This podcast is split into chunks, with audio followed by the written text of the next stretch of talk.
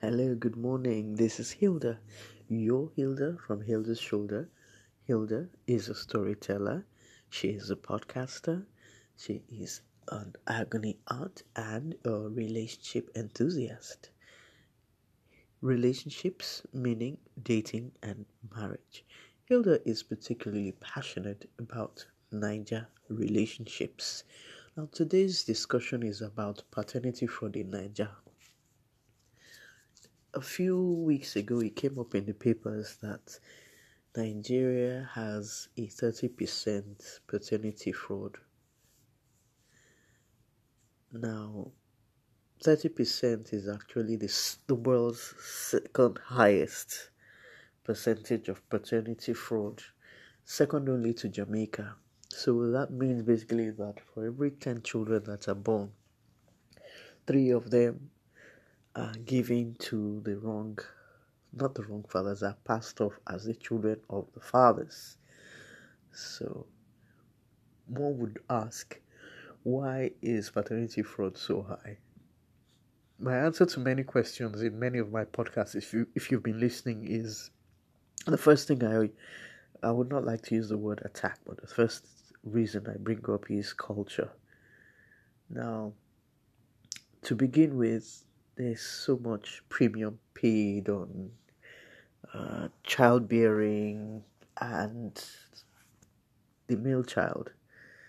Okay, we'll take them one after the other. Now, in terms of uh, child rearing, it's possible that a man has some erectile erectile dysfunction issues. It's possible that he's not fertile, or it's possible that the sex is very bad. And after a while, the wife looks at the situation of things and decides to find a solution one way or the other. It may mean that she is actually just longing for another man, she's tired of her husband, or whatever be the case. But there are so many things holding her down, like society would, you know, wave its its head, uh, metaphorically shake its head and shake its head in disapproval and in each case she would be forced to remain in the marriage. The sex is so bad and she somehow finds somebody who can do it better. Or the man's sperm the quality of the man's sperm is so weak. And as i usually discuss this i think i've discussed this more than once before in my podcasts that the sexuality of a man in nigeria i don't know about africa i would tend to think so is a very, very sensitive topic, and it's usually not discussed even amongst uh, married couples. It's such a hallowed topic that a woman basically dies in silence.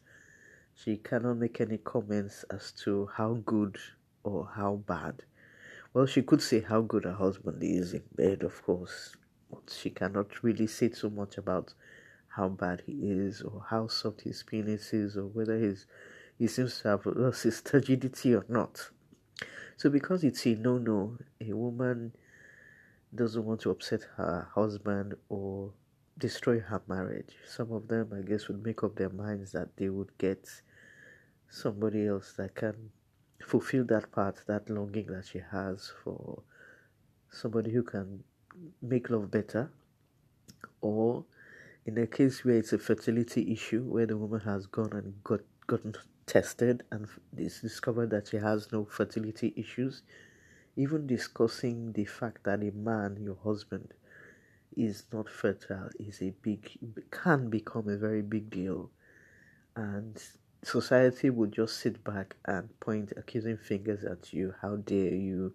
Why are you embarrassing your husband and exposing his secret and all of that? So the women also try half heartedly to make their husbands go get tested these days. And usually the man doesn't budge, except for some very unique uh, marriages or relationships where the man would take the bull by the horn and also get tested. And then, of course, in such loving, understanding relationships, things it's things go well, you know. But in most relationships, most marriages in Nigeria, a lot of stuff, especially intimate things, are swept under the carpet because the woman is comfortable in her marriage, in her home, and she doesn't want to rock that book and become a divorcee. So she goes out there and gets herself sorted. Um, another reason for paternity fraud, I think, would be that these days, uh, lots of single, lots of women are almost becoming like men in terms of what they want for themselves, their goals, and all of that. And there is this fear that, or this thinking, even in science, that a woman's biological clock ticks faster and faster than a man's, and in which case she would get to an age where she would not be able to produce children. So a woman is always conscious of getting married, apart from the fact that society is breathing down her neck to settle down and have children. She's always conscious that she won't always look and look the same and be as fertile as she was in her younger days. So some women are so worried about this that they decide to have multiple sex partners and apart from the issue of fertility, I guess they're also worried about getting the right man. I mean, society is replete with a lot of examples of marriages that broke down in the very early stages, or marriages that went on for donkey years and the couple still got divorced. So I guess to prevent that, the women decide to get multiple sex partners so that they can more or less pick the best in quotes. So initially, I guess it would have started with playing, playing responsibly, if you understand what I mean. And at one point or the other, the playing, the playing might become slightly irresponsible, playing unsafely, and she might play unsafely with more than one of her lovers. And apart from having an STD, she just might get pregnant. And when that would happen, she it's possible that she wouldn't know who the father is, even though there's a Yoruba adage that says it's only the mother of a child that knows the true father of a child, but not necessarily so all the time. So she's been sleeping with C, B, and C, and she slept with B and C in close proximity, probably within days, or it's even possible within the same day. So she cannot tell for sure who the child is until the child is born. I hear that there is DNA testing that can be done on a fetus within the first six to eight weeks, but it's it could be risky and it can also cause a miscarriage. So, and apart from that, I do not think it's available in Nigeria. And even if it were available in Nigeria, it would be very expensive and out of the reach of the common man. And even the normal DNA, DNA that is done after a child is born, is out of the reach of many. So, anyway, back to our discussion. So I guess in the old in the old days, as I was told by my uncle, we had cases of um, men and women who had who were dating before where a baby was involved. The it's possible that the woman had moved on with another man, and the first man, for some of the first men, you know, they want to get their women back and though they knew there was a possibility that there would be there could be a pregnancy from the second man they still went ahead and fought to get their women back just out of ego or whatever love i don't know.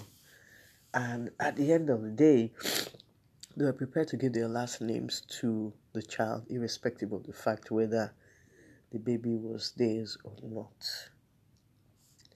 Now that was a while ago and I've heard stories about men who even know that the pregnancy, this is very few, that the pregnancy is not theirs, but they still go ahead to accept the woman out of love and they give the child their last name. Yeah, it does happen very infrequently, I must say, but it does happen. Now, I always have one or two things to say about culture because though culture is not something that you can see, culture is responsible for a lot of the way, a lot of things that we do, the way we relate and interact with each other, and the issue of the male child, especially in eastern Nigeria, there's so much premium placed on a male child. Um, this is because in Igbo land, a woman, girl child does not um, inherit from her fathers. Of course, there's this fact the fact that she, the girl will get married and then drop her father's name and take on the name of her husband. So, Igbo men, Igbo society is also very insistent on a male, a male heir. So, we, a lot of Igbo women are under a lot of pressure to produce the male heir. And if she has had maybe four or five girls, you will find that in most cases the Igbo one is still trying to get pregnant so that she can deliver on her promise, her tacit promise to provide an heir. And this puts them under a lot of pressure. Now, this happens not only in Igbo land, in a lot, in some other uh, parts of the country it happens, but in Igbo land is more predominant than others, and that's why I specifically picked the Igbos in my discussion. So this woman is under pressure, and at some point, it's possible that some of these women would go out and try, even though we know scientifically speaking that it is the Igbo, it is the husband who is responsible for determining the sex of a child, but culture is blind and deaf to that. So she goes out and gets somebody to help her do it. And let's say it's possible that she gets pregnant and it is a male child. Culture does not care where the child came from. What the family society will be concerned about is that she has proven herself to be a worthy wife she will get the respect of the kinsmen of her husband and her husband too. And it's possible that she might decide to go again so that, as we say in Nigeria, so that her leg goes her leg goes strong well well. She might decide to go back to the same source and have hopefully possibly another male child. And this deception would go on because she would not want to lose her home, her marriage, and her respect you also have cases where, which I've mentioned before, where you have some fertility issues. And let's even look at a very bad situation where the man, the man's sperm is so weak that he can never father a child. We've heard of cases where the woman either decided to go out on her own or with the uh, permission of her husband, goes out to sleep with somebody else, and then hopefully she gets pregnant and she brings the pregnancy back into the her marital home and um, passes it off as her husband's. I have I'm yet to hear any case where a man with no sperm or low sperm count or so would challenge the paternity of a child that is born because he too would not want the shame that will come with society knowing that he's not a man in quote. So even the men have their share of the shame. So that's another situation. Then I read somewhere in uh, the papers that on her deathbed, a nurse in Kenya confessed that in her 12 year career, she had switched about 5,000 babies. So it's possible that there's some loony person, loony nurse too, or attendant, medical attendant who would have switched the babies, in which case the wife or the partner was not unfaithful, but they were unlucky to have been attended to by the loony person who exchanged their baby for another's. So that could possibly be a reason. Interestingly enough, I stumbled on a case, I think it was in America, where uh, a couple who had two children were applying for uh, residency, and a DNA test was conducted. And funny enough, the children's DNA matched the father's, the husband's, but did not match the their mothers. Of course, the couple, um, after making the application, the application was rejected based on the fact that the children's DNA did not match with hers but there were videos showing how she birthed the children. Um, the doctor who gave birth to the children was also prepared to give evidence that he delivered the woman or the children, and so there must have been some mistake. On further investigation, it was discovered that, and I've never heard of this, so it sounds crazy, but that's what I read, and I don't believe it's a lie. Apparently, when this woman was uh, a baby in her mother's stomach, there was another fetus formed which should have actually been her her twin. But the development of the twin was latent, and guess what? The twin developed inside of her. So what happened was that it was actually the twin's womb that her children were conceived inside of her. And that is why the children didn't have her DNA, but her latent twin sisters.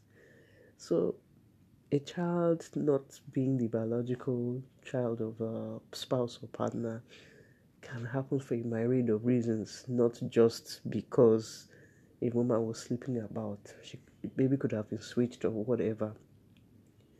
So, knowing that if you find yourself in this kind of situation where you do not know who the father is, you can do a few things. One, you can come up clean and confess.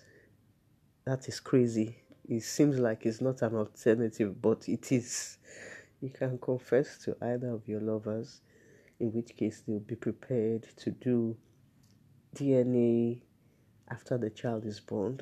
Of course, you would know that that would be the end of the relationship, but at least the most important thing really is for your child to have a father rather than passing the child off as a child of one and finding out, and he finding out at the end of the day that he was fathering a child that wasn't his. I think the embarrassment would even be more. And without judging or seeing anything, as much as possible, try to have one partner. So even if the issue of pregnancy comes up, you won't have to rack your head about how to knowing who the father is and who is not. And if you must play, do more than one. Be very careful and be a little more calculating who you are doing what with um, without sounding judgmental. Be very careful. And there are other things out there apart from just having a pregnancy STDs, there's AIDS, there's hepatitis. So play more responsibly. And um, for people who already are in marriages who know definitely that the child that is the child of the marriage is not the child of the husband. Well, I don't know what to say, but um, maybe you shouldn't think about going to Canada or America anymore because they're going to do DNA testing and find out. And then, by God's grace, there will be no reason that your child will need a blood transfusion. And it's possible that your blood doesn't match your child's, and definitely your husband's blood. If husband is not the child's father, so your husband would not be able to donate blood, and that is when the bubble will burst so if you cannot get out of your situation, try and manage it. And maybe sometimes somewhere you might have to run away before you're discovered. I don't know, but you get my drift. Um, let's do the best we can to stop the scourge of paternity fraud. Um, that's my two bits for today. I hope you enjoy your day. Before I go, I have a blog um, it's the address is www.hildashoulder.com.ng. Hilda's shoulder is H I L D A S H O U L D E R. Hildashoulder.com.ng. Hilda's Shoulder is on social media Twitter, Facebook, and Instagram. The other Shoulder is also on Pinterest. So, till I talk with you again, it's bye bye.